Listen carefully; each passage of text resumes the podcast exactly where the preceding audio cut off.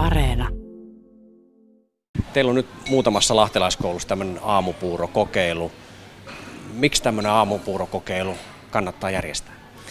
No kyllä se on sen opiskelijan, oppilaan, pienen koululaisen jaksamisen liittyen niin vahvasti sitä, että tuetaan sitä jaksamista ja oppimista tätä kautta, että syödään aamiainen joka aamu.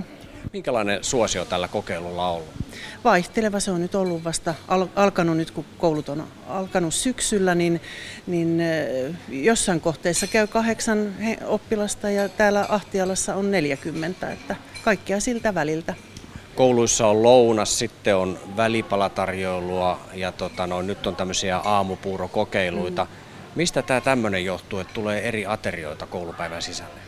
No tietysti, no tämä aamupalakokeiluhan lähti valtuustoaloitteesta täällä Lahden kaupungissa, mutta ylipäätänsä se, että me tarjotaan eri vaihtoehtoja, niin johtuu myöskin siitä kulttuurimuutoksesta, mitä nyt koetaan tässä ruokailussa, nimenomaan kouluruokailussa.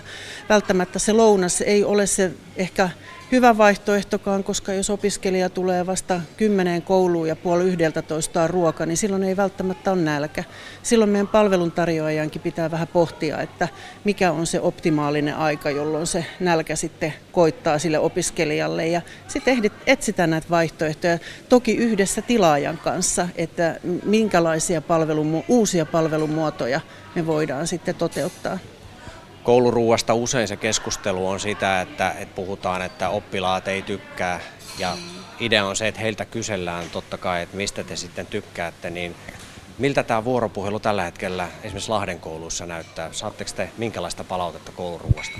Kyllä me saadaan palautetta ja oppilastoimikunnat on aktiivisia palautteenantajia ja, ja toki me tarvitaan palautetta, jotta me osataan kehittää sitä ruokaa sitten ja sitä tarjontaa oikeaan suuntaan. Ja kyllä me pyritään siihen, että me osallistetaan meidän asiakkaita yhdessä tähän suunnitteluun, että miltä se ruokalista näyttää. Se on tärkeää, koska vain syöty ruoka on se ravitsemuksellisesti paras vaihtoehto. Mihin suuntaan esimerkiksi Lahdessa kouluruokailu on nyt kehittymässä. Mitä teillä on niin kuin tällä hetkellä lainausmerkeissä lautasella kehitysideoita? Mm.